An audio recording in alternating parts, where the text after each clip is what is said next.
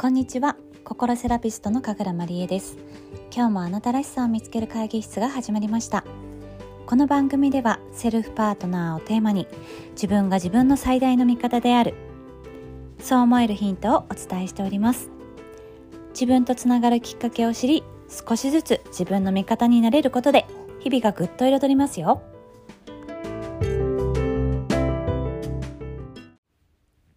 はい。では本日のお話は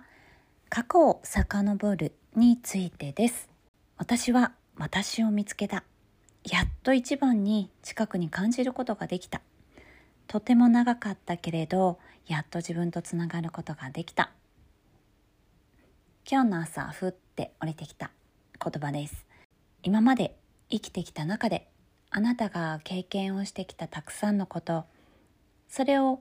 いつからか見て見ないふりをしたりとか嫌な悲しい体験を封印してきたそんな方もいるのではないかなと思います。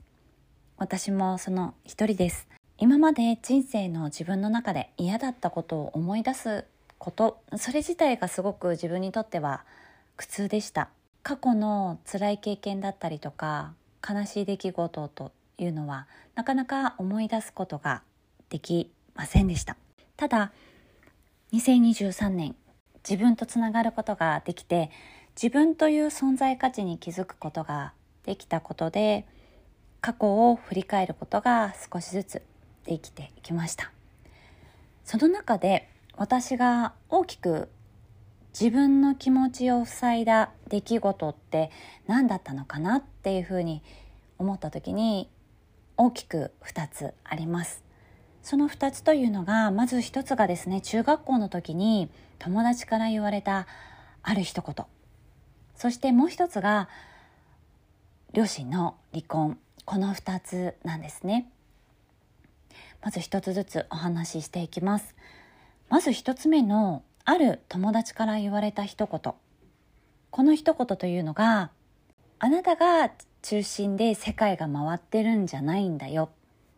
っていう一言だったんですね。もう初めに言われた時えどういう意味？えどういうことを伝えたいんだろうってすごく疑問に思ったんですけどその友達に聞いたら「なんかさ」って勝手にあなたが人生の主導権握ってるみたいな感じだけどそうじゃないんだからねっていう要は私がわがままで私は私らしく生きていることを、まあ、否定するという言葉だったんですね。それ以来その友達とは一切お話をすることもなくその後もつながりもないです。なので私の中でもしその彼女と今ばったり会うことができたらどんな話をするかちょっと今でも想像がつかないんですけどただすごく傷ついたんですね。あなたが人生を動かしてるみたいだけど本当はそうじゃないからみたいな感じで言われたのがなんかすごくぐさっときてですね別にそんなつもりで私は生きてきたわけではないんですけど彼女にするとすごくわがままに身勝手に生きてるっていうふうに思われたみたいでその時ですね私もその言葉を言われた時に「え何言っちゃってんの?」って私そんな風に思ってないよって私はみんなと仲良く生きていきたいんだよっていう風に言えればよかったんですけどなんかその言葉の重さがすごくあって、えー、傷つく度合いっていうのがあってあ私は私を出しちゃいけないんだとか私がそうやって普通にすることで周りの人を傷つけるんだっていうすごい被害妄想に陥ってそれからこう自分の心をこう閉ざしていったっていう経験があります。じゃあなんでそういうふうになったのかなって思うとやっぱり両親の離婚っていうのがすごく関わってくるんですね。私の両親が離婚したのがちょうど中学校の2年生の時でした。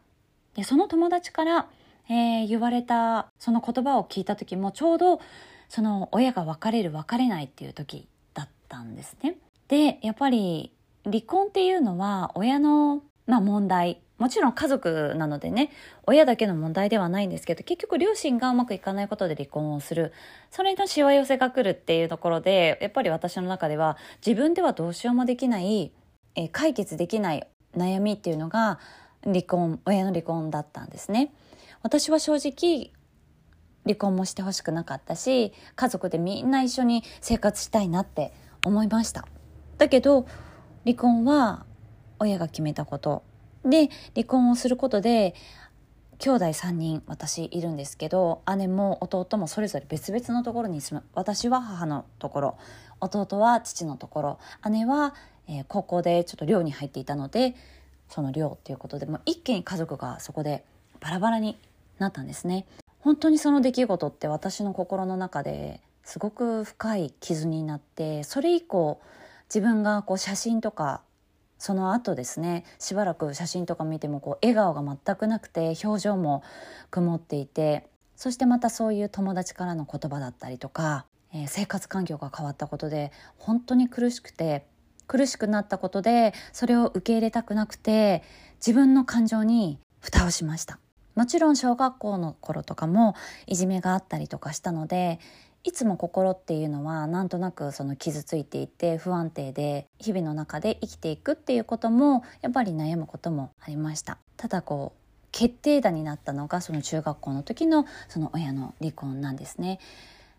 だからこそ私自身は結婚したら失敗したくない円満な家庭を築きたいと夢を持って挑んだ結婚生活も結局は離婚という形になって子どもたちに悲しい思いをさせることになって私にとって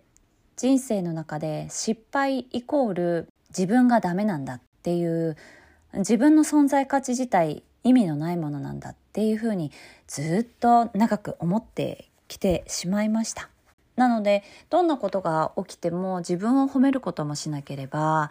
自分をいたわることもないし自分で自分を助けることもないそんな人生をずっとやってきたので今思うとよくそれでもこう自分って頑張ってやってきたなっていうふうにもう一人の自分が思うんですね。その当時にもっともっと自分とつながって自分を大切にできていたら人生のいろいろな節目節目壁にぶつかる時もあれば楽しいこともあればどんなこともこう全部受け入れられたのになって後悔しています。でも2023年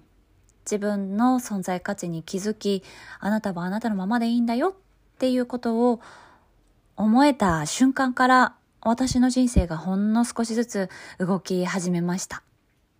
初めて自分と向き合う、そして自分の心の声にしっかり耳を傾ける。そうすることで、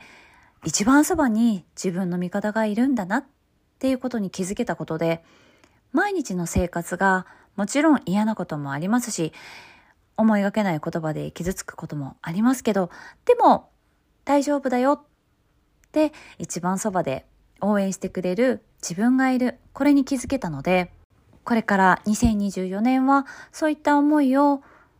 もしお持ちのあなたに届けられたらいいなって思って無料のセミナーをしようと1月から準備をしてまいりました。そしてこの度ですね、2月の24日の、えー、夜7時半から、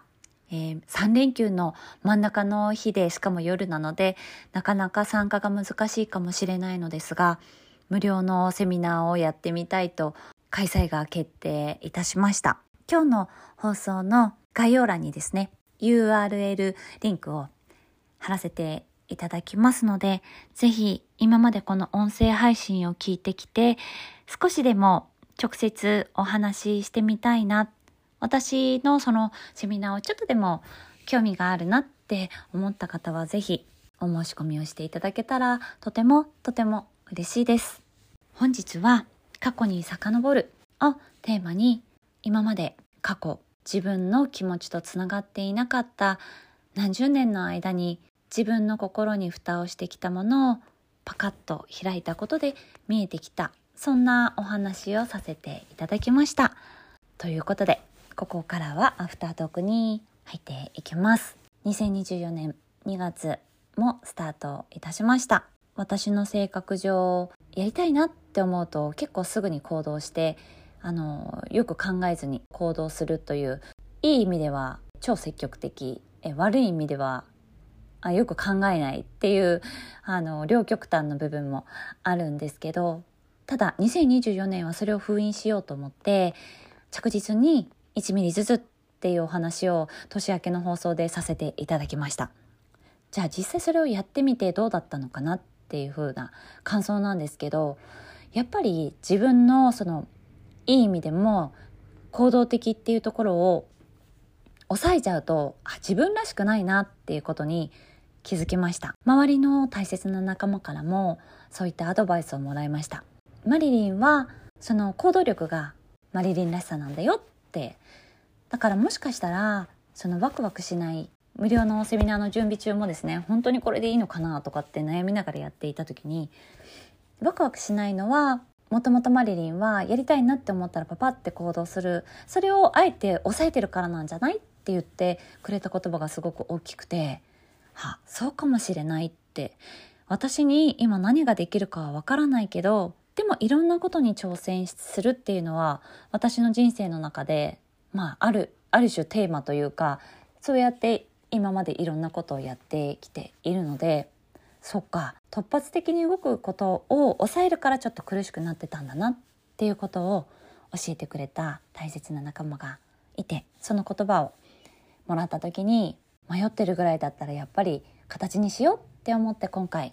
えー、セミナーのランディングページを作ったものをですねその一緒にセミナーをしてくださる綾野さんっていう方に送ったら「よしじゃあやりましょう」って OK をいただいてもうそのままトントン拍子でセミナーをする日程が決まりました。やっぱり行動しないと何も始まらないんだなっていうことにも気づけたし不安もたくさんあります。新しいことチャレンジするので間違いなく失敗もすると思いますし仕事でね何かあの全然別のセミナーとかをやったりとかはするんですただそれってあの会社のセミナーなのできちんと台本もあったり資料もあるので変な話その台本さえきちんと噛まずに読めばできるセミナーしかやってこなかったので自分でこう企画というか資料を作ったりするのも初めてなのでまだまだ不安はいっぱいありますがワクワクドキドキしながら準備を進めていきたいと思います。ぜひご興味がある方はご参加をお待ちしております。本日も最後まで聞いてくださり本当にありがとうございます。ではまた来週の放送でお会いしましょう。